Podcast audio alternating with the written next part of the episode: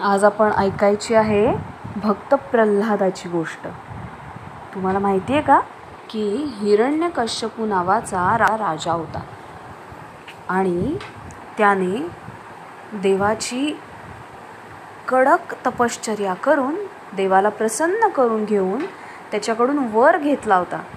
की त्याला कोणत्याही शस्त्राने अस्त्राने दिवसा रात्री घरात किंवा घराबाहेर मरण येणार नाही. त्यामुळे त्याला आता खात्री झाली होती की आपल्याला काही कोणी मारू शकत नाही.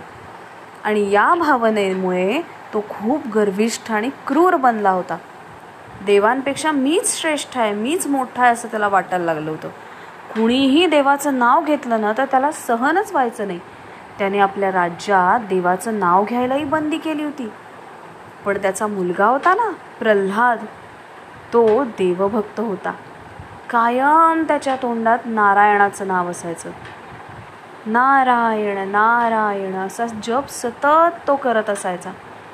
त्याला माहिती होतं की वडिलांना देवाचा जप केलेला आवडत नाही म्हणून तो त्यांच्यासमोर यायचाच नाही. पण कधीतरी प्रल्हादाशी राजाची गाठ पडायचीच आणि मग प्रल्हादाचं ते नारायण नारायण हा नामजप ऐकून राजा रागाने लाल व्हायचा आणि मुलाला फार मोठी शिक्षा देण्याची सेवकांना सक्ती करायचा. त्यांनी त्याला बजावलेलंही होतं. खबरदार पुन्हा देवाचं नाव घेतलंच तर. पण प्रल्हादाची भक्ती इतकी श्रेष्ठ होती की कायम त्याच्या तोंडी नारायण नारायण हा जप चालूच असायचा.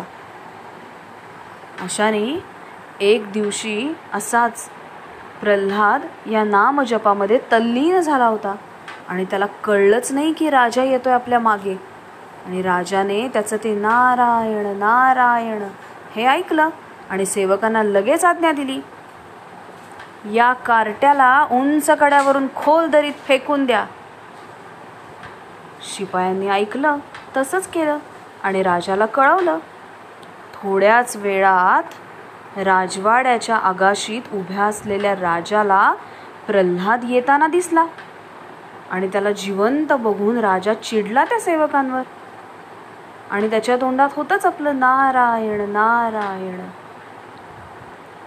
ते बघताच काय झालंय ते प्रल्हादालाच विचारावं म्हणून तो राजवाड्यात येता क्षणी त्याला माझ्यासमोर उभं करा अशी त्यांनी सेवकांना आज्ञा केली. राजवाड्यात आल्यावर प्रल्हाद आपला राजासमोर नम्रपणे उभा राहिला. राजाने त्याला विचारलं सेवकांनी तुला डोंगराच्या कड्यावरून ढकलून दिलं की नाही? प्रल्हादाने उत्तर दिलं हो. राजाने पुन्हा विचारलं मग तू इथे परत कसा आलास? तेव्हा प्रल्हाद हसून म्हणाला मी एका झाडावर अलगत पडलो. झाडावरून उतरलो. तिथूनच एक बैलगाडी जात होती. तिच्यात बसून मार्गापर्यंत आलो. का कोणास ठोक पण माझ्या समवेत सतत कोणीतरी आहे असं मला वाटत होतं. म्हणून मी इथे येऊ येऊ शकलो. राजा निराश झाला. त्याने प्रल्हादाला जायला सांगितलं. काही दिवस उलटले. राजाच्या खास लोकांसाठी जिथे जेवण बनवलं जात होतं तिथे प्रल्हाद काही कामासाठी गेला होता. त्याच वेळेला तिथे आलेल्या राजाची त्याच्यावर नजर पडली. आणि याचं आपलं नारायण नारायण हे चालूच होतं. राजाला आला राग. त्याने सेवकांना आज्ञा केली की याला त्या जवळच असलेल्या उकळत्या तेलात टाकून द्या. सेवक घाबरले कारण प्रल्हादाला तेलात टाकताना उकळणारं तेल आपल्याही अंगावर पडणारच की. आणि आपणही भाजू अशी भीती त्यांना वाटली. पण काय करणार? राजाज्ञा ऐकायलाच पाहिजे. म्हणून त्यांनी प्रल्हादाला उकळत्या तेलात टाकलं. आता याला कोण वाचवतो बघतोच मी असं म्हणत राजा स्वतः तिथे थांबला. चारही बाजूंनी उकळतं तेल उडालं. सेवक भाजल्यामुळे ओरडायला लागले पण प्रल्हाद मात्र अतिशय शांत उभा होता. राजा बघतच राहिला. बघता बघता कढईत कमळ दिसू लागलं आणि शांतपणे प्रल्हाद त्याच्यावर उभा होता. पुन्हा राजा चिडला. रागाने आपल्या परिवारासह निघून गेला. राजाने प्रल्हादावर नजर ठेवली होती. एकदा तर त्याने आपल्या सेवकांना हुकूम सोडला. याला माजलेल्या हत्तीच्या पायी द्या. पण प्रल्हादाचा स्पर्श होताच माजलेला हत्ती शांत झाला आणि प्रल्हादाशी प्रेमाने खेळू लागला. त्यामुळे प्रल्हाद नारायण नारायण असा जयघोष करतच राहिला. एकदा मात्र हिरण्यकश्यपूला हे काही सहन झालं नाही. शेवटी विचारलंच त्याने बोल कुठे आहे तुझा देव? प्रल्हादाने सांगितलं माझा नारायण सगळीकडे आहे तो. तो म्हणाला सगळीकडे आहे?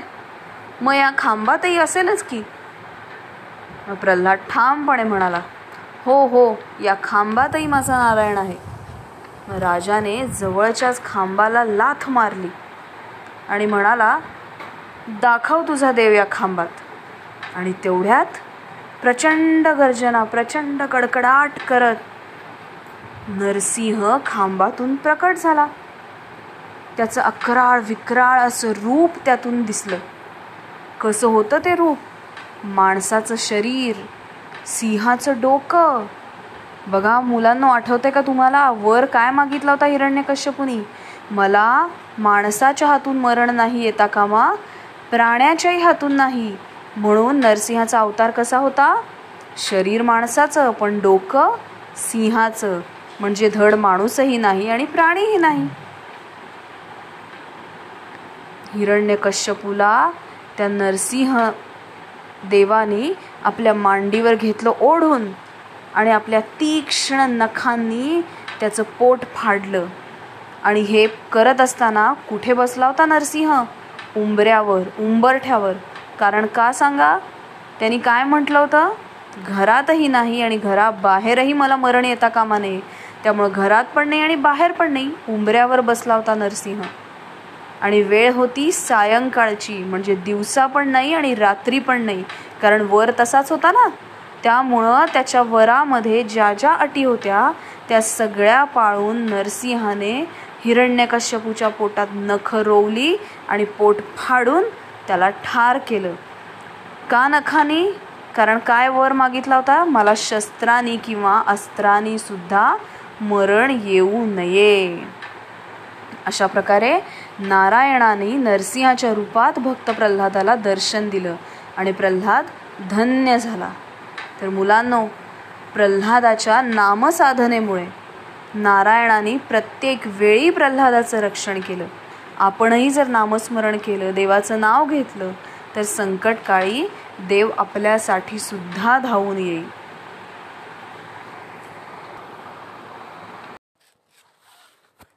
ध्रुव बाळ. मित्रांनो खूप पूर्वी उत्तानपाद नावाचा एक राजा होता आणि त्याला दोन राण्या होत्या सुरुची आणि सुनीती. सुरुची ही त्याची आवडती राणी होती आणि सुनीती ही त्याची नावडती राणी होती. नावडती म्हणजे त्याला आवडत नव्हती. सुरुचीला एक मुलगा होता आणि तिचं त्याचं नाव होतं उत्तम आणि सुनीतीच्या मुलाचं नाव होतं ध्रुव. ध्रुव हा एकदम गुणी मुलगा होता सगळ्यांना आवडायचा. पण त्याची सावत्राई होती की नाही सुरुची ती त्याचा खूप छळ करायची. तिला काय वाटायचं की राजाने फक्त आपल्याच मुलाचे म्हणजे उत्तमचेच लाड करावेत. मग एकदा काय झालं? राजा आपला बसला होता दरबारात आणि उत्तम तिथे गेला. तर राजाने त्याला घेतलं मांडीवर. मग थोड्या वेळाने ध्रुव पण तिथे आला. मग ध्रुव पण त्याचाच मुलगा ना? राजाने त्यालाही मांडीवर घेतलं. आणि त्या दोघांची पण तो छान गप्पा मारत बसला होता. तेवढ्यात सुरुची तिथे आली आणि तिनं बघितलं ध्रुवाच्या चेहऱ्याकडे तर तो किती आनंदात बसला होता. गप्पा मारतोय राजाशी. हे काही तिला बघवलं नाही? तिला आला राग आणि ती ओरडली ना त्याला.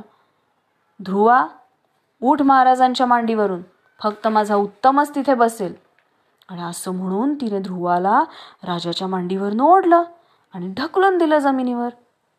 ध्रुव आपला बिचारा रडत रडत आपल्या आईकडे गेला. आईने विचारलं बाळा का रडतोस? ध्रुवाने आईला सगळं सांगितलं.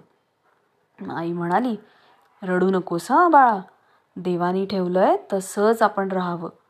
ध्रुव म्हणाला आई हा देव कुठे असतो ग? मला सांग मी त्याला भेटतो. मग आई म्हणाली अरे बाळा देवाला भेटण्यासाठी फार मोठं तप करावं लागतं. तू तर खूप लहान आहेस तू कसं करणार तप? त्यावर ध्रुवानी सांगितलं की आई मी नाही भीत कोणाला. मी मोठं तप करीन आणि देवाला भेटेनच. आणि असा दृढ निश्चय करून ध्रुव राजवाड्याबाहेर पडला. रानात गेला आणि एका झाडाखाली बसला.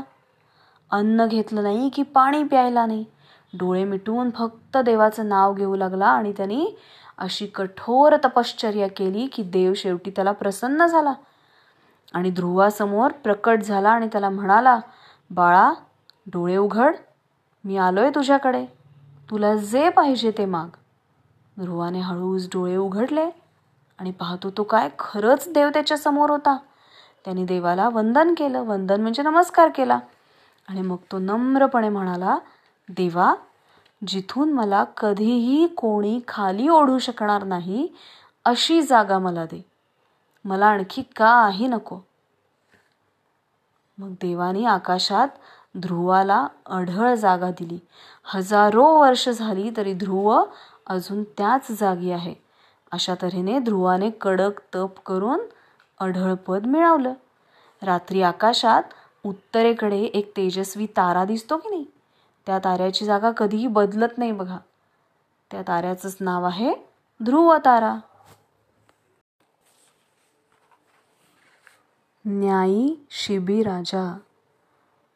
फार पूर्वी शिबी नावाचा एक राजा होता. तो फार दयाळू आणि न्यायी होता. एकदा एक कबूतर उडत उडत आलं आणि शिबी राजाच्या मांडीवर बसलं. ते भीतीने थरथर कापत होतं. शिबीराजाने त्याला प्रेमाने जवळ घेतलं. तेवढ्यात एक ससाणा उडत उडत तिथे आला आणि तो शिबीराजाला म्हणाला महाराज माझं कबूतर मला परत द्या. शिबिराजा म्हणाला हे कबूतर माझ्या आश्रयाला आलं आहे. ते मी तुला दिलं तर तू त्याला मारून टाकशील. त्यामुळे मला पाप लागेल. ससाणा म्हणाला मला फार भूक लागली आहे. हे कबूतर म्हणजे माझं अन्न आहे. राजाने त्यावर त्याला सांगितलं तू दुसरं कोणतंही अन्न माग. मी देईन पण कबूतर नाही देणार. ससाणा म्हणाला ठीक आहे. त्या कबुतराच्या वजना इतकं मांस तुमच्या शरीरातून कापून द्या मला. राजाने कबूल केलं. तराजूच्या एका पारड्यात कबूतर ठेवलं आणि स्वतःच्या मांडीतलं थोडं मांस कापून दुसऱ्या पारड्यात ठेवलं. पण केवढं आश्चर्य! कितीही मांस कापून टाकलं तरी कबुतराचं पारडं जडच राहिलं. मग शिबीराजा स्वतःच पारड्यात बसू लागला. ते बघून ससाणा आणि कबूतर दोघही आश्चर्यचकित झाले. अग्निदेवानं कबुतराचं रूप घेतलं होतं आणि इंद्राने ससाण्याचं रूप घेतलं होतं. दोघांनीही आपली खोटी रूपं टाकून दिली आणि आपल्या खऱ्या रूपात ते राजासमोर उभे राहिले. आणि दोघांनीही शिबिराजाला आशीर्वाद दिला आणि सत्य काय ते सांगितलं.